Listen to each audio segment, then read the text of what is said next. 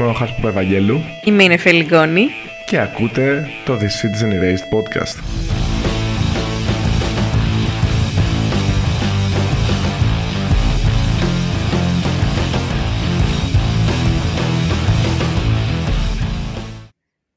Χειροκροτήματα που είναι το δεύτερο επεισόδιο ε, με μια καθυστέρηση μιας εβδομάδας περίπου, εντάξει. Ναι, χειροκροτήματα από το κοινό, το ενθουσιασμένο. Είχαμε ανελημμένες υποχρεώσεις. Εντάξει, δεν σας είχαμε υποσχεθεί και κάτι διαφορετικό εδώ που τα λέμε. Ναι, όντως, μην είστε και απαιτητικοί. Θα ανέβει λοιπόν σε Spotify και iTunes αλλά και στο ίδιο μας το site οπότε μπορείτε να το ακούτε και από εκεί απευθείας και να το κατεβάζετε για να το ακούτε όπου θέλετε. Ε, σας ευχαριστώ πάρα πολύ για το feedback στο προηγούμενο επεισόδιο Όντως. και για όλα τα καλά σας λόγια και χαιρόμαστε πολύ που ε, είσαστε και πάλι εδώ. Αν είσαστε, μακάρι να είσαστε δηλαδή, γιατί θα σας ελέγξω έναν προς έναν, ξέρω ποιοι είστε. ναι, δεν είστε και πολλοί. Αλλά όντως ευχαριστούμε πολύ. Ε, όπως θα έχετε προσέξει, αν μπείτε στο site στο citizenerased.eu υπάρχει πια στο μενού ε, μια κατηγορία podcast στην οποία μπορείτε να κάνετε και subscribe στις πλατφόρμες στις οποίες είπα αλλά και να το ακούσετε απευθείας, όπως προείπα. Ε, μέσα από το site μπορείτε να επικοινωνήσετε μαζί μας μέσα από την ε, φόρμα επικοινωνίας ή αλλιώς αν θέλετε απευθείας στο citizen at ε, citizenerased.eu ή να μας στείλετε προφανώς στο Messenger, στο Twitter, whatever, όπου θέλετε να μας βρίσκετε. Ε, κάποιο σχόλιο, οτιδήποτε επιθυμείτε, whatever. Και στο Spotify στην αναζήτηση πληκτρολογείται The Citizen Raised Podcast και θα είναι η πρώτη αναζήτηση. Ένιωσα πάρα πολύ περήφανη όταν έκανα αυτή την αναζήτηση και θαλάσσι και όλας τίποτα να πατήσετε ένα, μια ακολούθηση στο Spotify, έτσι. Δεν θα πάθετε τίποτα. Έτσι. Είτε κανένα subscribe, λέμε τώρα. Ναι, subscribe πού; Στο, στο Apple Music. Α, OK. Okay. Και ναι. στο Spotify γίνεται, να κάνεις follow νομίζω και σου βγαίνει, αλλά στο podcast, στο Apple Music, σου έχετε ειδοποιήσει κάθε φορά που βγαίνει καινούργιο επεισόδιο, το κατεβάζει απευθείας αν το έχεις βάλει, είναι λίγο αυτοματοποιημένα αυτά. Για yeah, κάντε τα, τα, τα δέοντα. Τα δέοντα, σωστό. Ε, λοιπόν, από την τελευταία φορά που σας αφήσαμε έχουν γίνει πάρα πολλά πράγματα όπως έχετε πάρει χαμπάρι να πούμε ότι είχαμε υποσχεθεί ότι αυτό το επεισόδιο θα, θα ήταν αφιερωμένο στα video games και στην πολιτική και κατά πόσο είναι πολιτικά εν τέλει τα video games. Δεν το ξεχάσαμε ούτε θα το αμελήσουμε. Θα υπάρξει επεισόδιο όπου θα γίνει αυτή η συζήτηση. Ωστόσο θεωρήσαμε ότι λόγω των γεγονότων αυτή τη στιγμή στις ΗΠΑ της Αμερικής και με πολλά επιπλέον γεγονότα που έχουν συμβεί στον ψηφιακό κόσμο τις τελευταίες εβδομάδες, μέρες μην πω, ε, θα ήταν, ήταν χρέος μάλλον να συζητήσουμε για αυτό το οποίο είναι πήγον και έχουμε πολλά πράγματα να πούμε ε, και θα επανέλθουμε φυσικά να συζητήσουμε και για τα, για, για, για, για την πολιτική στα video games. Φλέγον ζήτημα και αυτό, αλλά που μπορεί να περιμένει. Έχει προτεραιότητα η, η, η επικαιρότητα. Ακριβώς, ακριβώς. Ε, καταρχάς, ήθελα να το πω από την αρχή ότι στο site υπάρχει πια και ένα μικρό logo ε, το οποίο το έχει φιλοτεχνήσει η Ιωάννα Γιανακοπούλου και την ευχαριστούμε πολύ. Και η οποία μας, ναι, και μας έχει δώσει και ένα πολύ ωραίο γκυφάκι το οποίο θα, είναι, θα συνοδεύει ένα άρθρο που θα αφορά τα politics in video games όπως είπε και η Νεφέλη αλλά επειδή ακριβώς πέρα ότι έχουμε δουλειές μας, προ, μας προλαβαίνει και την, τρέχουμε πίσω της από την επικαιρότητα. Αποφασίσαμε να το κάνουμε ε, να το αναβάλουμε, να το μεταθέσουμε χρονικά και να επικεντρωθούμε σε αυτό που συμβαίνει όπως είπε η Νεφέλη και με τα γεγονότα στην Αμερική και με ό,τι έχει προκληθεί στο διαδίκτυο και στο, ε, ε, στα social media με αφορμή ε, αυτό που συνέβη από τη δολοφονία του George Floyd που προκάλεσε ένα κύμα εξεγέρσεων, διαδηλώσεων όχι μόνο στην Αμερική πλέον αλλά σε όλο τον κόσμο. Δηλαδή έχουμε δει και στην Ολλανδία που είναι η Νεφέλη και στη Γαλλία ε, και στο, και στο Ηνωμένο Βασίλειο και στην Αθήνα είδαμε πρόσφατα αλλά όχι σε, σε τόσο μεγάλη κλίμακα αλλά είχε και εδώ μια ε, διαμαρτυρία ε, και θα έχει και θα συνεχιστούν αυτή την εβδομάδα από όσο γνωρίζω συνεπώς ε, βλέπουμε ότι έχει μαζικοποιηθεί το, ε, το κίνημα έχει γίνει διάδοση του, των καλεσμάτων από τα social media και άρα είναι και αυτό κάτι το οποίο σηκώνει κουβέντα. Έχουμε ξαναδεί τα social media να έχουν έναν ρόλο ε, αυτό που λέμε ενίσχυσης του, του, ε, του μηνύματος προς πάσα κατεύθυνση και να, δια, και να ε, οργανώνονται δια, διαμαρτυρίες και διαδηλώσεις από τα social media όπως είχαμε δει νομίζω το πιο μεγάλο παράδειγμα είχε έρθει στην αρχή της προηγούμενης δεκαετίας. Πια μιλάμε για προηγούμενη δεκαετία όταν μιλάμε το 11 ε, για το στην Αραβική Άνοιξη το 11 ε, τώρα είμαστε επί του, επί του πιεστηρίου πραγματικά. Κάθε μέρα βλέπουμε βίντεο, live streaming των ε, συμβάντων, των γεγονότων. Ε, και είπαμε να το πιάσουμε λίγο το πράγμα από την αρχή με την Εφέλη και να δούμε τι προεκτάσεις μπορεί να έχει αυτό για την, ε, και για την ψηφιακή να το πούμε κυβερνησιμότητα του ναι. διαδικτύου. Γιατί, γιατί νομίζω ότι έχει να κάνει πάρα πολύ προφανώς ε, με, την, με τα πολιτικά διακυβεύματα του διαδικτύου. Στο σύνολό της η, πολιτική δράση έχει πλέον πλήρως διαμορφωθεί τα τελευταία χρόνια και από την είσοδο των κοινωνικών πλατφορμών στις ζωές μας ε, και όπως είπες και εσύ με τα παραδείγματα τα πρόσφατα και της Αραβικής Άνοιξης και τώρα εδώ στην Ελλάδα για να μιλήσουμε και για, για τη χώρα που μας αφορά με το κίνημα το Support Art Walkers ε, που συζητήσαμε και στο προηγούμενο επεισόδιο ότι, όλα, ότι ξεκινάνε πολιτικά καλέσματα και, και αναζωπυρώνονται ε, εξεγέρσεις εντός εισαγωγικών ε, για διάφορα πολιτικά ζητήματα ε, από τις πλατφόρμες, με αφορμή τις πλατφόρμες. Και νομίζω ότι έχει πολύ μεγάλο ενδιαφέρον να δούμε και η πολιτική ταυτότητα των πολιτών πώς εξελίσσεται και κατά πόσο αυτό γίνεται και λίγο αγγίζει τα όρια του, του slacktivism, όπως λέγεται, όπου slacktivism ονομάζεται η, ο ακτιβισμός, κυρίως ο διαδικτυακός ακτιβισμός, που δεν χρειάζεται να κάνεις και πολλά πράγματα. Δεν χρειάζεται... Ε, το πούμε απλά, ο, ο ακτιβισμός από τον καναπέ. Ακριβώς, ακριβώς. Ναι. Και πόσο πλέον όλη αυτή η απομόνωση μέσω της οθόνης και που μας κλείνει εν τέλει στα σπίτια μας μας δίνει βέβαια πάρα πολλές δυνατότητες αλλά έχει και πολλές μας παίρνει και πολλά, ε, μας στερεί και πολλά από την ναι. επαφή και τη διάδραση στους, στους και δρόμους. Είναι και μια περίεργη συγκυρία στην οποία συμβαίνει όλο αυτό ε, εν μέσω πανδημίας, ο κορονοϊός υπάρχει ακόμα, είναι ανάμεσά μας. Ε, ειδικά στην Αμερική όπου έχει φτάσει πια πάνω από 120.000 νεκρούς.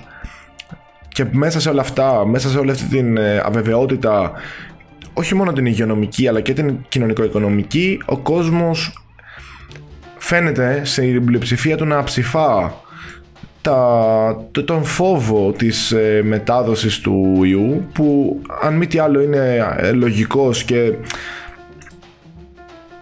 δεν θα κατηγορούσε λοιπόν κανένας τους ανθρώπους να μην κατέβουν στις διαμαρτυρίες και στις διαδηλώσεις υπό τον φόβο, τον πραγματικό φόβο του, της, της διάδοσης και της μετάδοσης του, του κορονοϊού. Παρ' όλα αυτά το αψηφούν και γίνεται μαζικά και αυτό, αν μη τι άλλο, δείχνει κάτι. Δείχνει ε, πόσο πραγματικά συσσωρευμένη οργή υπάρχει για, για αυτό που ονομάζουμε συστημικό ρατσισμό στις Ηνωμένες Πολιτείες της Αμερικής για την αστυνομική βία σε όλο τον κόσμο πόσο μάλλον σας είπα και αυτό ε, προ, και προέκυψε. Προφανώς τώρα το ξέρουν οι ακροατές μας ούτως ή άλλως γιατί μιλάμε απευθυνόμαστε σε ενημερωμένους ακροατές. Προέκυψε από την στιγμή δολοφονία του, του του George Floyd από, τον, ε, από έναν αστυνομικό τον, εν ονόματι Derek Chauvin ή Chauvin αν δεν κάνω λάθος με τον τονισμό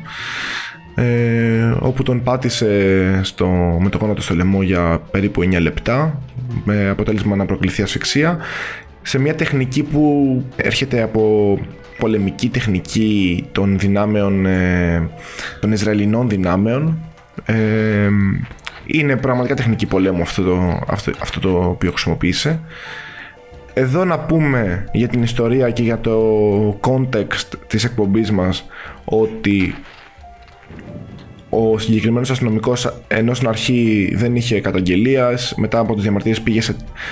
Του απαγγέλθηκαν κατηγορίες ε, τρίτου βαθμού δολοφονίας, ε, εξαμελίας, δηλαδή μετά πήγε σε δεύτερο βαθμό. Ε, μετά οι διαδηλωτές συνέχισαν ε, να διεκδικούν δικαιοσύνη και κατάφεραν να απαγγελθούν και κατηγορίες και στους άλλους τρεις αστυνομικούς που, καθόνταν, που κάθονταν εκεί ε, αμέριμνοι και δεν έκαναν τίποτα. Και μάλιστα νομίζω σε ένα βίντεο φαίνεται να, ε, να βοηθάει ο ένας από τους τρεις ε, την, στην ακινητοποίηση του George Floyd.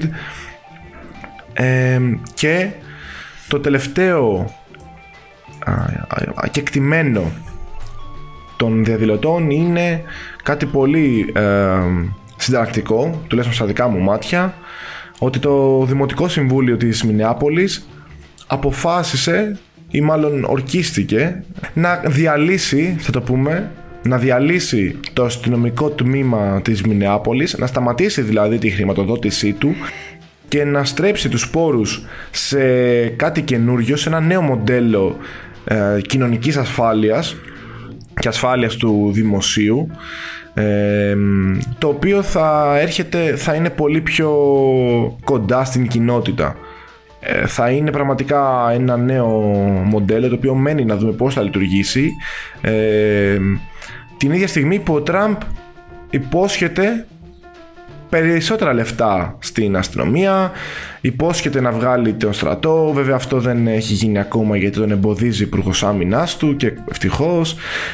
Ενισχύει τις δυνάμεις καταστολής με, με δυνάμεις της εθνοφρουράς. Και μην πάμε και μακριά, γιατί πάντα θα μου αρέσει να συνδέω τα πράγματα με το τι συμβαίνει και στα ε, της χώρας μας. Την ίδια στιγμή που ο Υπουργός Προστασίας του Πολίτη ε, Χρυσοχοίδης έχει ανακοινώσει ότι θα δώσει 32 εκατομμύρια για την ενίσχυση του εξοπλισμού ε, των αστυνομικών δυνάμεων.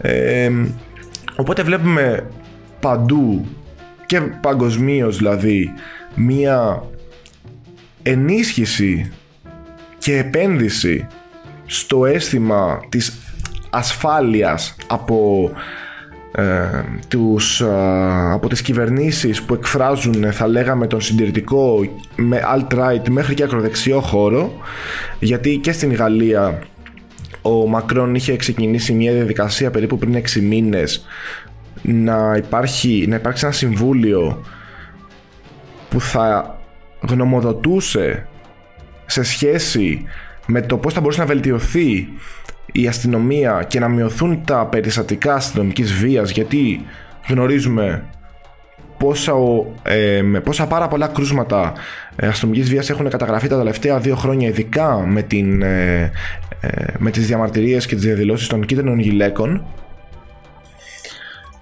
Αυτό ε, δεν κατέληξε κάπου και μάλιστα χθες ο Μακρόν ξαναζήτησε την εντατικοποίηση αυτής της γνωμοδότησης, το οποίο 6 μήνες δεν, δεν έχει αποφέρει κάτι.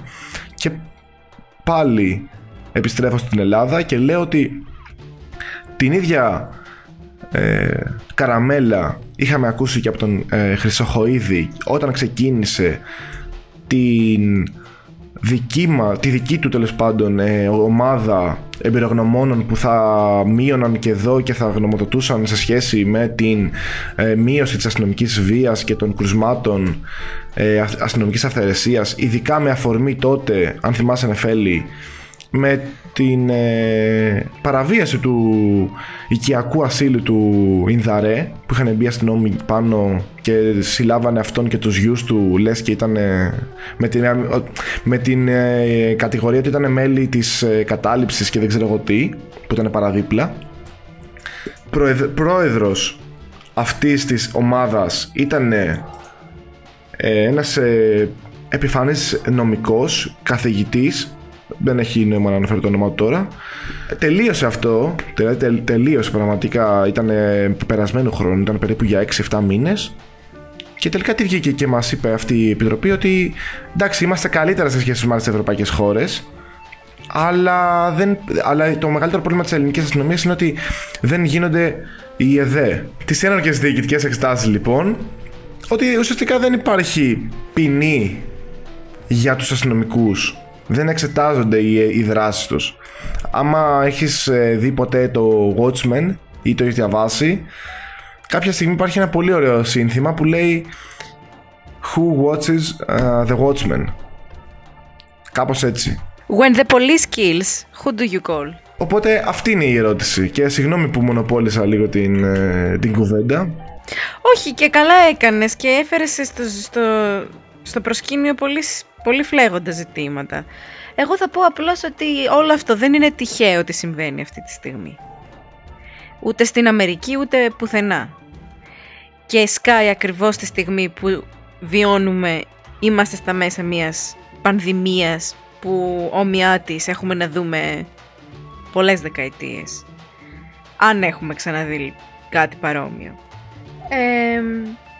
Διότι έχουμε από τη μία μία άκρατη συντηρητικοποίηση της κοινωνίας παγκοσμίως με τις κυβερνήσεις Τραμπ, Μακρόν, ε, Μέρκελ, Μητσοτάκη, πάρα πολλούς ανθρώπους οι οποίοι έρχονται στην εξουσία και προωθούν ε, συγκεκριμένες ατζέντες πολιτικές.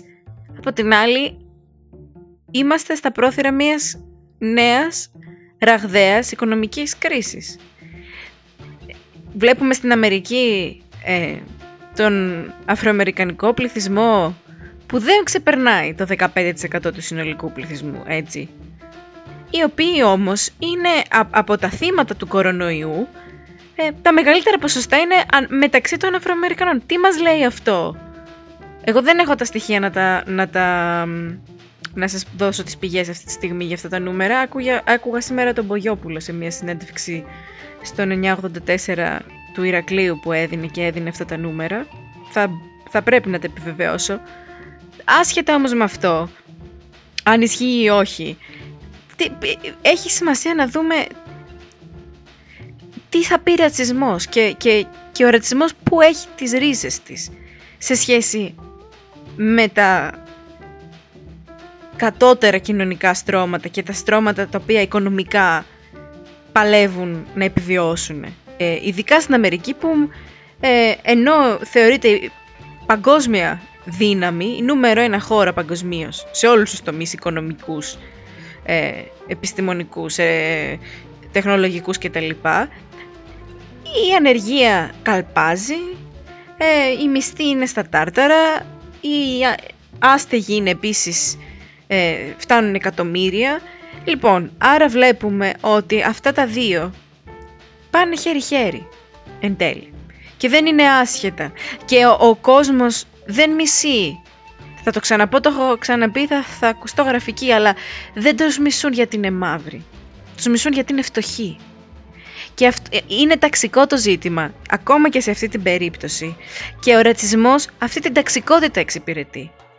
Και ιστορικά δηλαδή, εάν δούμε ε, το θεσμό της σκλαβιάς που ήταν που έφερε αυτούς τους ανθρώπους εκεί, ε, ήταν, ήρθε ιδεολογικά φυσικά με το ότι η, την, της Άριας φυλής και η λευκή φυλή που θα επικρατήσει των μαύρων κτλ. Αλλά ήταν οικονομική η σχέση που αναπτύχθηκε εκεί, γιατί αυτοί οι άνθρωποι ήταν εργάτες και δουλεύανε προς παραγωγή των, των, των λευκών πλουσίων που κάνανε τις περιουσίες και κάνανε και ράνανε. Και τώρα είναι οι ίδιοι άνθρωποι αυτοί οι οποίοι υποφέρουν και βρίσκονται σε τέτοιες δυσπρόσιτες συνθήκες και φυσικά το αίσθημα της ανωτερότητας κατωτερότητας μεταξύ των, των φυλών συνεχίζει διότι εξυπηρετεί να είναι οι άνθρωποι αυτοί στο περιθώριο έτσι ώστε να μπορούν να αποτελούν φτηνό εργατικό δυναμικό, ας το πούμε και έτσι. Ε, το έχεις θέσει πολύ σωστά και θα μπορούσαμε να το επεκτείνουμε πάρα πολύ αυτό το κομμάτι, ειδικά σε σχέση με την περιθωριοποίησή τους και την εργατική πραγματικά περιθωριοποίησή τους που συχνά κάνουν δουλειές ε, πρόσκαιρες του, του ποδιού χωρίς ασφάλεια χωρίς δίκτυα ασφαλείας ε, κανένα σε περίπτωση ε, ασθένειας, απόλυσης και ούτω καθεξής. Και θέλω να επιστρέψω σε αυτό που είπες σε σχέση με τη σκλαβιά και σε σχέση με τον ε, ρατσισμό γιατί αυτό το πράγμα πολλοί άνθρωποι το αγνοούν πολύ συχνά αγνοείται η, η Αμερική έχει χτιστεί πάνω στη σκλαβιά. Η, η οικονομία της Αμερικής έχει χτιστεί πάνω ε, στον θεσμό της σκλαβιάς και στο θεσμό αυτό που ονομάστηκε plantation στο νότο ε, που πήγαιναν ε, καράβια ε, ανθρώπων από την Αφρική ε, όσοι ζούσαν τέλος πάντων μέσα σε αυτά τα μεγάλα δουλεμπόρια και ήταν πια χάναν την ανθρώπινη τους υπόσταση και ήταν ένα, ήταν, ιδιοκτη, ήταν ε, ιδιοκτησίες ε, γεωκτημόνων και, ε, και ανθρώπων που είχαν κεφάλαιο, ήταν κεφαλαιούχοι και μάλιστα παίρνανε δάνειο και δάνεια από αμερικάνικες τράπεζες με ενέχειρο όχι απλά το σπίτι τους ή την καλλιεργιά τους, αλλά και τους ίδιους τους ανθρώπους. Ότι εμένα αυτή είναι η περιουσία μου. Και για όσους θέλουν να εντρυφήσουν πάνω σε αυτό το κομμάτι και μπορεί να βαριούνται να διαβάσουν και τους αρέσει η μορφή του podcast, υπάρχει ένα εξαιρετικό podcast, είναι 5 επεισόδια ή 6, ε, το οποίο έχει βραβευτεί και με Pulitzer από τους New York Times, το οποίο λέγεται 1619 και είναι ακριβώς η ιστορία του ρατσισμού, ε, της γέννησης του ρατσισμού ε, στην Αμερική και της καταπίεσης των μαύρων ε, και το, από την στιγμή του που έγιναν ε, που προσπάθησαν τέλος πάντων οι Αμερικάνοι να αποσχιστούν από την ε, Βρετανική Αυτοκρατορία.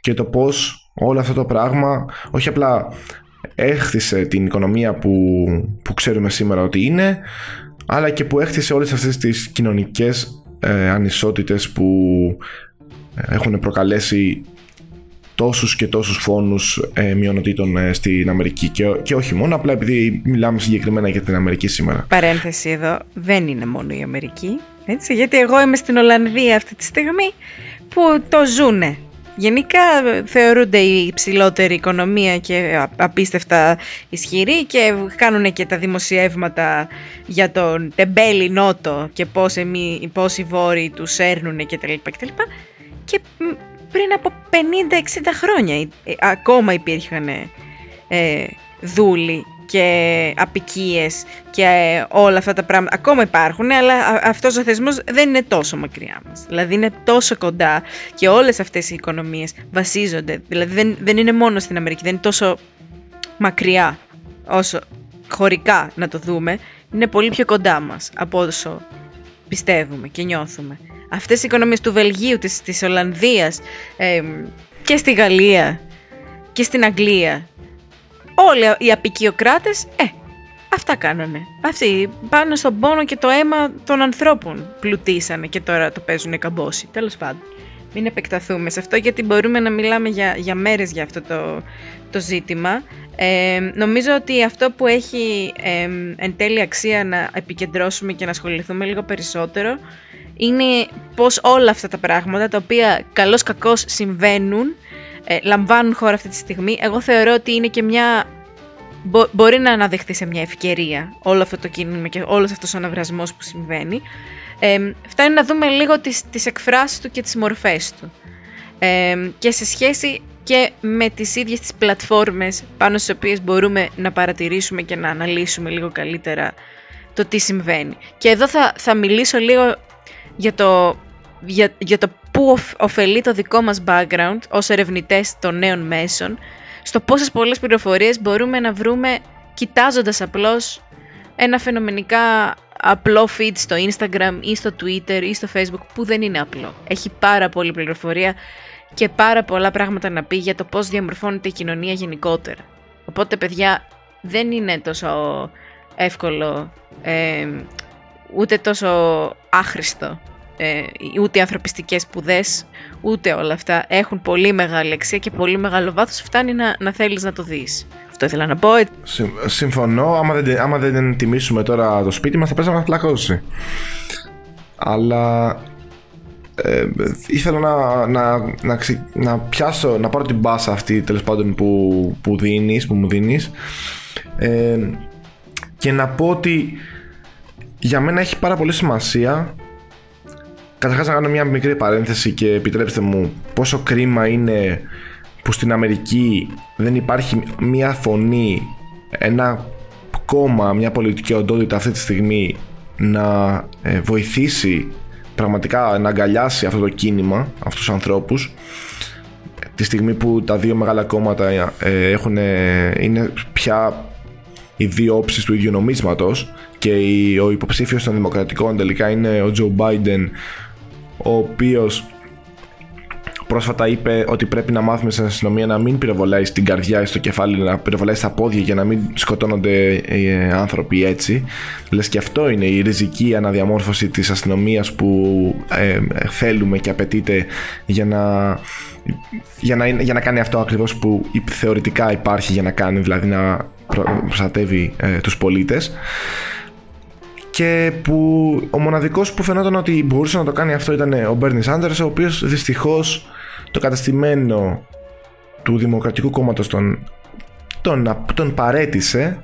Ο ίδιος δεν είχε τη δύναμη να συνεχίσει και που μάλλον αν συνέχιζε τώρα θα ήταν ο επικρατέστερος ε, για, για επόμενος πρόεδρος τον είπα κατά τη γνώμη μου διότι ήταν ο μόνος ο οποίος είχε, είχε πραγματικά πράγματα να πει, πολιτικά να πει για αυτό που συμβαίνει τώρα, παρότι η μαύρη και ο αφροαμερικανικός λαός δεν τον είχε εμπιστευτεί και πιστεύονταν πιο πολύ τον Biden επειδή ακριβώς ήταν αντιπρόεδρος του Ομπάμα πιστεύω ότι τώρα θα είχε διαφορετική κατάληξη η διαμάχη ε, η, η, ο ανταγωνισμός αναφορικά με την υποψηφιότητα. Επαναλαμβάνω τη σημασία της πολιτικής συνείδησης στα πάντα και δει σε, μια, σε ένα τέτοιο κίνημα που φέρει τέτοια, τέτοια μεγάλα ζητήματα στο προσκήνιο γιατί ο κόσμος δεν μπορεί να ψηφίζει και να υπερασπίζεται ανθρώπους μόνο λόγω του χρώματος του, του δέρματος του, εμπροκειμένου τον Ομπάμα.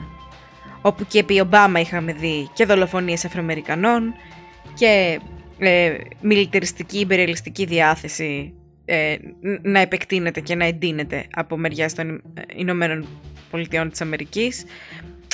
Ότι υπάρχει δηλαδή αυτή η κουλτούρα που της, του celebrity, της επικοινωνίας να επικρατεί over, να επικρατεί της, της πολιτικής ιδέας και, και των πράξεων που ο κάθε υποψήφιος πρεσβεύει. Γι' αυτό θεωρώ ότι είναι τόσο πολύ σημαντικό να φέρνουμε ξανά και ξανά του παιδιά ποιον ψηφίζουμε, τι ψηφίζουμε, τι σημαίνει αυτός ο άνθρωπος και τι κάνει στην ουσία του. Αυτό ήθελα να πω. Ευχαριστούμε. Συμφωνώ, συμφωνώ απόλυτα. Ε, και ήθελα, ήθελα να το συνεχίσω και να μιλήσω για τις πλατφόρμες που αναφέρθηκες και εσύ πριν και που το, σχολιά, το σχολιάσαμε λίγο στην αρχή του επεισοδίου αναφορικά με την επιλογή του Twitter να κάνει ε, όχι να κατεβάσει αλλά να κρύψει ένα tweet του Προέδρου Τραμπ στο οποίο ο πρώτος Τραμπ αναφερόταν ε, στους διαδηλωτές ως thugs, ως αλήτες δηλαδή τους, στους οποίους θα απαντήσει με βία και είχε χρησιμοποιήσει μάλιστα μια φράση ενός ε, σερίφη του Νότου που, είχε, που μνημονευόταν από το 1968 ε, που έλεγε ότι όταν ξεκινάει το πιάτσικο ξεκινάει και το ο πυροβολισμός ξεκινάνε οι πυροβολισμοί. Δηλαδή ότι εφόσον υπάρχουν αυτοί οι οποίοι θα ε, προβούν σε πλιάτσικο τότε νομιμοποιείται η χρήση στρατιού, στρατού, εθνοφουράς και δεν ξέρω εγώ τι άλλο μιλιταριστικού ε, εξοπλισμού σε σχέση με την αστυνομική ε, καταστολή. Οπότε το Twitter αποφάσισε ότι αυτό ε, αποτελεί προτροπή προς βία και ότι εξυμνεί τη βία και το έκανε, το έκρυψε. Μπορούσες να το δεις εννοείται, αλλά δεν εμφανιζόταν απευθείας. Το οποίο είναι σπουδαία κίνηση, είναι, είναι ιστορική κίνηση για έναν άνθρωπο σαν εμένα που μελετάει τις πλατφόρμες.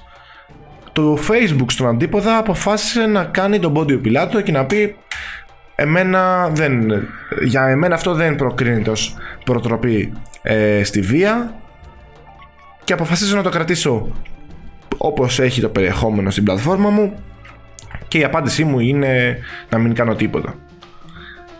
Το οποίο αυτό συνοδεύτηκε από μια τοποθέτηση του CEO του Facebook, Mark Zuckerberg, στο Fox που είναι πραγματικά το προπύργιο των συντηρητικών λέγοντας ότι δεν πρέπει οι πλατφόρμες να είναι οι διαιτητές της αλήθειας κάνοντας έτσι μια έμεση κριτική στον ε, CEO του Twitter, τον Jack, Jack Dorsey. Οπότε εδώ αποκαλύπτεται για μένα νεφέλη η πραγματικά πολιτική χρειά και υπόσταση των πλατφορμών δεν είναι σε καμία περίπτωση ουδέτερες οι πλατφόρμες. Μπορεί νομικά να θεωρούνται ως ουδέτερα, ουδέτερες νομικές οντότητες με την έννοια ότι ε, δεν μπορείς να κάνεις μήνυση σε μια πλατφόρμα για το ότι για το περιεχόμενο στο το οποίο υπάρχει πάνω στην πλατφόρμα γιατί δεν το έχει ε, γράψει ένας editor της πλατφόρμας αλλά ένας χρήστης. Αλλά αυτό δεν τις κάνει και πολιτικά ουδέτερες. Και πολιτικά είναι ακόμα και η επιλογή του Zuckerberg. Πόσο μάλλον μάλλον η επιλογή του Zuckerberg να μην κάνει τίποτα είναι καθαρά πολιτική και καθαρά ε, επιχειρηματική. Γιατί ο Τραμπ είναι κατά πώς δείχνουν τα δεδομένα ο μεγαλύτερος ε, επενδυτής και χρηματοδότης των διαφημίσεων του Facebook. Ναι και, και πάρα πολύ επίσης μέτοχοι του Facebook έχουν υπάρξει χρηματοδότες για καμπάνιες, πολιτικές καμπάνιες του, του Τραμπ. Αυτό είναι γνωστό. Ότι υπάρχει εκεί λοιπόν μια συσχέτιση.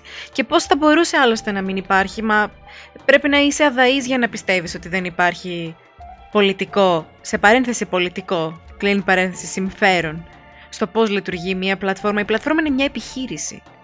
Όπως, όπως κάθε επιχείρηση πρέπει να πηγαίνει εκεί που είναι το συμφέρον της, το οικονομικό συμφέρον της. Αντίστοιχα έτσι θα, θα λειτουργούν και αυτές οι πλατφόρμες που βέβαια μιλάμε για μεγέθη πολύ πιο σημαντικά από όσα μπορούμε εμείς ποτέ να φανταστούμε και να, και να, και να πιάσουμε.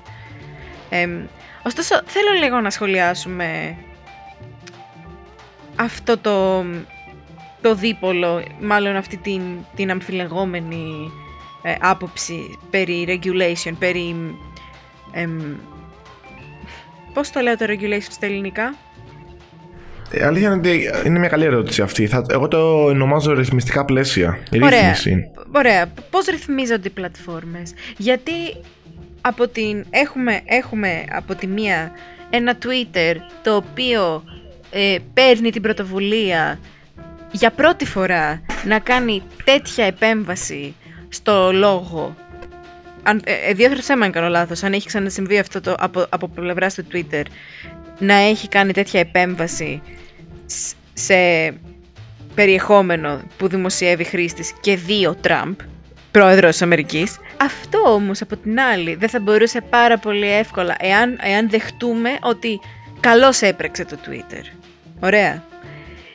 Ε, ε εάν αυτό γεν, γεν, γενικευθεί και γίνει μια πρακτική ε, καθορισμένη για όλες τις πλατφόρμες αυτή η ρύθμιση ποιος μπορεί να εγγυηθεί ότι δεν θα μπορούσε να γίνει αντί, στο, στην αντίπερα όχθη. Δηλαδή, ο Ντόναλτ Τραμπ, ο οποίος δήλωσε ότι η αντίφα είναι τρομοκράτες και ότι θα, θα, θα προσπαθήσει, θα θέλει, είναι στο, στα σχέδιά του, να τους κατατάξει ως τρομοκρατική οργάνωση, ε, πώς θα ξέρουμε ότι αυτό δεν θα μπορεί να έχει σε λίγα χρόνια ε, ως αποτέλεσμα ε, αντιφασιστικό περιεχόμενο να ε, μαρκάρεται ως ε, hate speech; Ναι. Εντάξει, το καταλαβαίνω αυτό που λες. Είναι ένας πολύ σωστός και εύλογος ε, προβληματισμός. Καταρχάς, για να απαντήσω στην ερώτησή σου, ε, κάθε μέρα υπάρχει αυτό που ονομάζουμε content moderation στο, στις πλατφόρμες δηλαδή δεν είναι ακριβώς ε, regulation ή ρύθμιση είναι ε, να το πω μια καλή μια, μια, ένα, μια, μια μορφή λογοκρισίας ε, μια μορφή ελέγχου του περιεχομένου καλύτερα συνήθως αυτή η διαδικασία γίνεται από αυτοματοποιημένους αλγόριθμους συνεπικουρούμενοι από έναν ανθρώπινο ε, χρήστη, έναν moderator. Και συνήθως, αλλά δεν θέλω να το ανοίξω αυτό το κομμάτι τώρα, είναι φτηνά εργατικά χέρια, outsourced σε αναπτυσσόμενες χώρες. Μεταξύ αυτών είναι και η Ελλάδα ε, όπου οι άνθρωποι περνάνε 8 ώρες καθημερινά βλέποντας γραφικό περιεχόμενο ε, και πολύ δύσκολο να το αντέξει ένας άνθρωπος χωρίς να του δημιουργηθούν ψυχολογικά προβλήματα τα οποία ε, του έρχονται αυτοματοποιημένα από τον αλγόριθμο και τα κατηγοριοποιεί ως ε, ανεπιθύμητα και κατεβαίνουν από τις ε, πλατφόρμες. Αλλά εδώ πέρα μιλάμε για μια παρέμβαση απευθείας σε περιεχόμενο πολιτικού προσώπου και πράγματι αυτό ε, έχει ξαναγίνει μόνο πρόσφατα παραδείγματα θα σου πω στον ε, Μπολσονάρου τον πρόεδρο Μπολσονάρο, τον πρόεδρο ε, της Βραζιλίας ο οποίος ε, έλεγε ε, ψευδή στοιχεία για τον κορονοϊό ε, και στον και στον πρόεδρο Μαδούρο της Βενεζουέλα όπου και αυτός είχε πει κάποια ψευδή στοιχεία για τον κορονοϊό κάποιες, κάποια μορφής παραπληροφόρηση ε, σε αυτή τη λίστα τη σύντομη προσθέθηκε και ο Τραμπ ε, πρόσφατα. Ε, ακριβώς για άλλον λόγο ξεκίνησε, αλλά δεν έχει νόημα να μπούμε σε technicalities. Αυτή η διαμάχη που, που αφορά ε, την προτροπή προς στην βία ε, όντως έχεις δίκιο, γεννά ένα ιστορικό τώρα. Γεννά ένα στάνταρ θα μπορούσαμε να πούμε. Αν για παράδειγμα αυτό ε, συνεχιστεί και αξιοποιηθεί από μια από μια κυβέρνηση λιγότερο ε, ακόμα πιο ανε, ανελευθεριακή όπως για παράδειγμα αυτή της Κίνας για να κατεβαίνει περιεχόμενο καταβούληση. Ή από τις ίδιες πλατφόρμες για να εξυπηρετήσουν αντίστοιχα πολιτικά συμφέροντα όπως και γίνεται ε, και στην, και στην Κίνα αυτό γίνεται κατά κόρον. Εδώ μιλάμε όντως για ένα επικίνδυνο παιχνίδι. Εδώ μιλάμε όντως για παραβίαση του ελευθερου, της ελευθερίας του λόγου και της έκφρασης. Και γι' αυτό τον λόγο ο Τραμπ δεν, δεν πιστεύω και νομικοί έγκριτοι και ακαδημαϊκοί που παρακολουθώ δεν πιστεύουν ότι μπορεί να σταθεί η αλλαγή που θέλει να φέρει στην, στο νομοθετικό πλαίσιο ε, της Αμερικής που θα καθιστά τις πλατφόρμες ε, υπεύθυνες για περιεχόμενο το οποίο επεξεργάζονται. Γιατί αυτό λέει ο Τραμπ. Με το, με το εκτελεστικό διάταγμα το οποίο ε, ανέθεσε στο Κογκρέσο να διερευνήσει την πιθανότητα οι πλατφόρμες να είναι υπεύθυνες για περιεχόμενο το οποίο επεξεργάζονται, δηλαδή αυτό που έκαναν στον Τραμπ, δηλαδή αυτό το fact-checking που λέμε, να μπορούν να, καθιστούν, να, να, γίνουν υπεύθυνε, να γίνουν υπεύθυνες και νομικά αυτό να τις αναιρέσει την, προστασία ε, και να υπάρξουν μετά μηνύσεις και τα λοιπά. Τη νομική προστασία εννοώ. Αυτό βέβαια δεν μπορεί να σταθεί κατά πάσα πιθανότητα, κατά πώς λένε όπως είπα πριν ε, νομική και ακαδημαϊκή, γιατί υπάρχουν πάρα πολλές προηγούμενες δικαστικές αποφάσεις που, ε, φέρουν, το, που έχουν αντίθετη άποψη με αυτό το πράγμα, ότι κάθε τέτοια παρέμβαση ε, εμποδίζει και παρεμποδίζει την ελευθερία λόγου και έκφρασης. Οπότε σε αυτό το κομμάτι η νομική και η δικαιοσύνη βασίζεται περισσότερο στην πλατφόρμα να προστατεύσει τους χρήστες της και την ίδια τελικά παρά στον νόμο. Υπάρχουν ε, παραδείγματα, αλλά και αυτό τώρα θα, θα, πλέξει, θα μπλέξει πολύ κουβέντα και ίσως να το πάμε στην επόμενη εκπομπή νομοθετικών πρωτοβουλειών που που καθιστούν υπεύθυνες πλατφόρμες. Για παράδειγμα, στη Γερμανία το Facebook και όχι μόνο το Facebook, όλες τις πλατφόρμες, απλά επειδή έχω μελετήσει συγκεκριμένα το Facebook. Ε, λοιπόν, στη Γερμανία εδώ και δύο χρόνια ισχύει ένας νόμος που λέει ότι οι πλατφόρμες πρέπει μέσα σε 24 ώρες να κατεβάσουν περιεχόμενο το οποίο έχει χαρακτηριστεί ως επικίνδυνο, προσλητικό, ε, που προκαλεί βία και ούτω καθεξής από τη στιγμή λοιπόν που θα έχει γίνει report μέσα σε 24 ώρες. Εάν δεν το κάνουν αυτό, έχουν πρόστιμο μέχρι και 30 εκατομμύρια ευρώ. Ποιος θα κρίνει όμως αν όντως αυτό το περιεχόμενο είναι προσβλητικό ή όχι; αρχικά, σωστή ερώτηση. Αρχικά αυτό γίνεται από τον ίδιο το χρήστη. Όταν κάνεις report εσύ ένα post στο facebook για παράδειγμα αυτό το post κατά θα, θα, πάει να το, θα, πάει, θα περάσει από το αλγοριθμικό πρώτα φίλτρο και μετά θα πάει σε έναν ε, content moderator, σε έναν ελεγκτή περιεχομένου. Και αυτός θα αποφασίσει αν είναι σωστό ή όχι για παράδειγμα. Πολύ συχνά δεν γίνεται σωστά αυτή η δουλειά. Γι' αυτό το λόγο έχουμε δει έργα τέχνης που έχουν γυμνό να κατεβαίνουν. Αλλά στην περίπτωση της Γερμανίας υπάρχει και μία άλλη ε, λειτουργία των, στις πλατφόρμες που λέει ότι ναι θέλω να το κάνω report στο facebook αλλά θέλω να το κάνω και στην επιτροπή την, την Εθνική Επιτροπή της Γερμανίας που ελέγχει αυτό το περιεχόμενο. Οπότε υπάρχει μια, μια ξεχωριστή επιτροπή που το ελέγχει αυτό το πράγμα. Άρα μιλάμε για τρία στρώματα ελέγχου. Υπάρχει, υπάρχει ένα παραπάνω στρώμα ελέγχου, ακριβώς.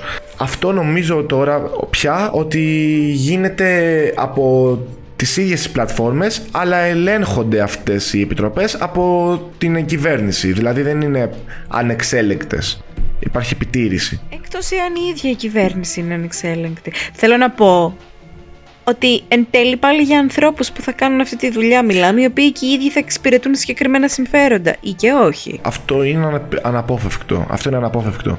Το ζήτημα εδώ είναι ότι υπάρχει και η θετική κριτική σας, για παράδειγμα στη Γερμανία που, ανα, που λέει ότι ναι αυτό δίνει κίνητρα παραπάνω στις πλατφόρμες να έχουν πολύ σοβαρούς ανθρώπους και πολύ, να κάνουν πολύ σοβαρή δουλειά όσον αφορά το περιεχόμενο το οποίο κυκλοφορεί στις πλατφόρμες τους για να προστατεύουν τους χρήστες. Είτε αυτό είναι πορνογραφικό περιεχόμενο είτε αυτό είναι ε, παρακίνηση και πρόκληση ε, σε βία κατά μειονοτήτων και ούτω καθεξής. Αλλά υπάρχει και η αρνητική κριτική που λέει ότι ναι αλλά αυτό είναι μια σαφής ε, παρέμβαση στην, ε, στο, στην ελεύθερη διακίνηση περιεχομένου και ιδεών στα social media και αν για παράδειγμα αύριο μεθαύριο δεν υπάρχει η κυβέρνηση της Μέρκελ που για παράδειγμα μπορεί να θεωρείται φιλελεύθερη και υπάρχει μια ακραία δεξιά κυβέρνηση που μπορεί να εκμεταλλευτεί αυτό το νομοθετικό περιεχόμενο και πλαίσιο, τι θα γίνει σε αυτή την περίπτωση; Οπότε πραγματικά είναι μια πολύ ιδιαίτερη και δύσκολη κουβέντα που δεν μπορούμε να την εξαντλήσουμε σε καμία περίπτωση ούτε σε ένα ούτε σε δύο επεισόδια. Θεωρώ ότι η κουβέντα πλέον ανάγεται οριακά σε φιλοσοφικά επίπεδα όπου τι θεωρεί ο καθένας ηθική, τι θεωρεί ο καθένας βία, τι θεωρεί ο καθένας ελευθερία, τι θεωρεί ο καθένας σεξ, δηλαδή είναι κάποια πράγματα τα οποία από εκεί και πέρα όταν αρχίζεις να βάζεις περιορισμούς, το καπάκι δεν κλείνει. Δηλαδή δεν έχει ταβάνι αυτό. Μπορεί, μπορούν οι περιορισμοί ναι, μεν, καταλαβαίνω την πρόθεση του να μην είναι οι πλατφόρμες και το περιεχόμενο ανεξέλεγκτο. Γιατί όντως και το έχουμε δει και ειδικά στα πρώτα χρόνια των πλατφορμών, αν θυμάσαι που και εγώ και εσύ ήμασταν χρήστες, ε, πιο στην εφηβεία μας ας πούμε, έβρισκες περιεχόμενο το οποίο ήταν όντως σοκαριστικό και δεν θα έπρεπε να είναι εκεί και να είναι διαθέσιμο για, τους, για τον οποιονδήποτε, για οποια, οποιαδήποτε ηλικία κτλ. Ωστόσο, η, όταν φεύγουμε από τα ζητήματα τα οποία ενδεχομένως να είναι λίγο πιο απλά όπως ε, το πορνογραφικό υλικό και πάμε σε κάτι το οποίο είναι λίγο πιο σύνθετο όπως το hate speech, η, η, η εκφορά άποψης η οποία μπορεί να είναι ε, κάποιος να τη δει ως προτροπή βίας, κάποιος μπορεί να τη δει ως ακραία, κάποιος μπορεί να τη δει ως ε, εριστική ή οτιδήποτε. Είναι πολύ δύσκολο να, δει, να δεις που είναι το όριο και, και πώς αυτό μπορεί να γίνει ξεκάθαρα από τη στιγμή που και οι ίδιες πλατφόρμες, η ρύθμιση τους προέρχεται από ανθρώπους, επιτροπές, όπως θες πες το, που όμως και αυτοί μπορούν πάρα πολύ εύκολα να κάνουν εκεί πέρα εφαρμογή της δικής τους ατζέντας. Οπότε ε, ε, πάλι, πάλι στην ευχέρεια του χρήστη ε, πέφτει αυτή η δουλειά.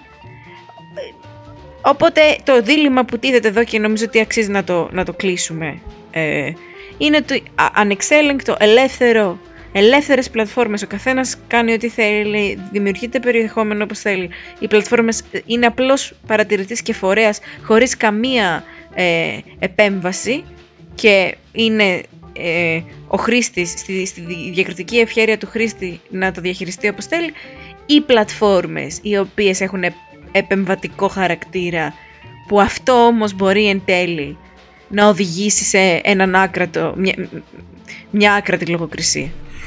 Ε, είναι τρομερά ενδιαφέρον όπως το θέτεις αυτό το δίλημα, αυτό το, το, το δίπολο θα έλεγα.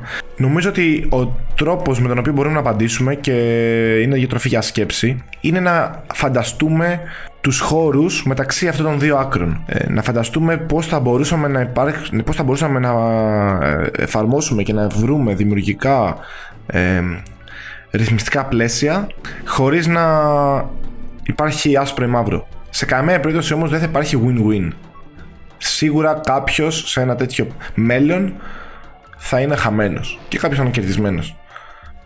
Για μένα ένα σημαντικό πράγμα που πρέπει να τονίσουμε και ίσως να το κλείσουμε εδώ είναι η ύπαρξη ανθρώπων από ανθρωπιστικές και κοινωνικές επιστήμες όπως είπες εσύ πριν σε αυτές τις επιτροπές που νομοθετούν, που κρίνουν αυτό το περιεχόμενο γιατί πολύ συχνά αυτές οι, αυτές οι νομοθετικές πρωτοβουλίες και αυτά τα αριθμιστικά πλαίσια γίνονται κατά βάση από ανθρώπους είτε νομικούς είτε οικονομολόγους που αφορούν δηλαδή που μάλλον τους ενδιαφέρει ε, ε τους ενδιαφέρουν ζητήματα προστασίας δικαιωμάτων ε, τους ενδιαφέρουν ζητήματα ιδιωτικότητας, ανταγωνιστικότητας, ε, επιχειρηματικότητας κτλ.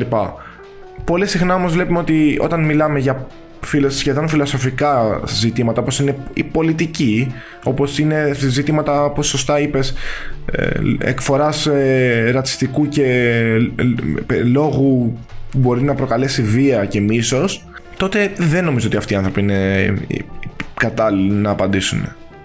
Χρειάζονται βοήθεια.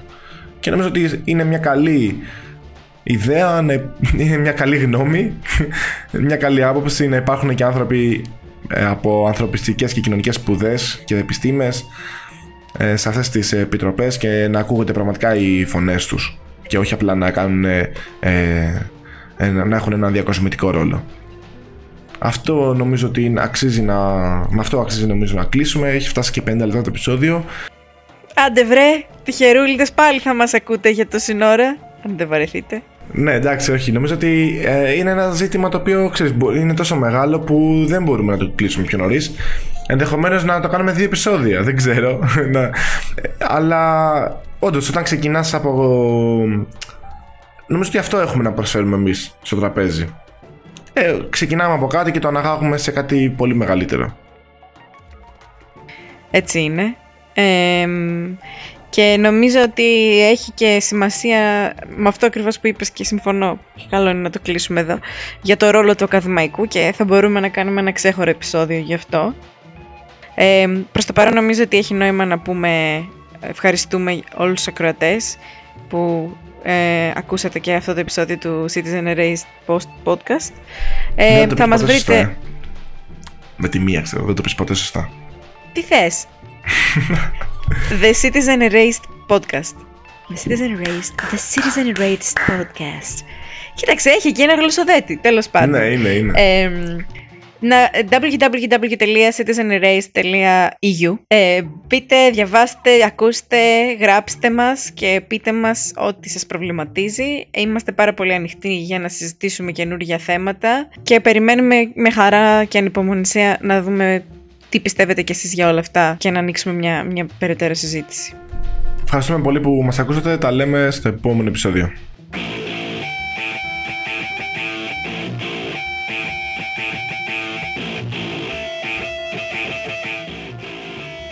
Είμαι ο Χάσπου Ευαγγέλου. Είμαι η Νεφέλη και ακούτε το The Citizen Erased Podcast.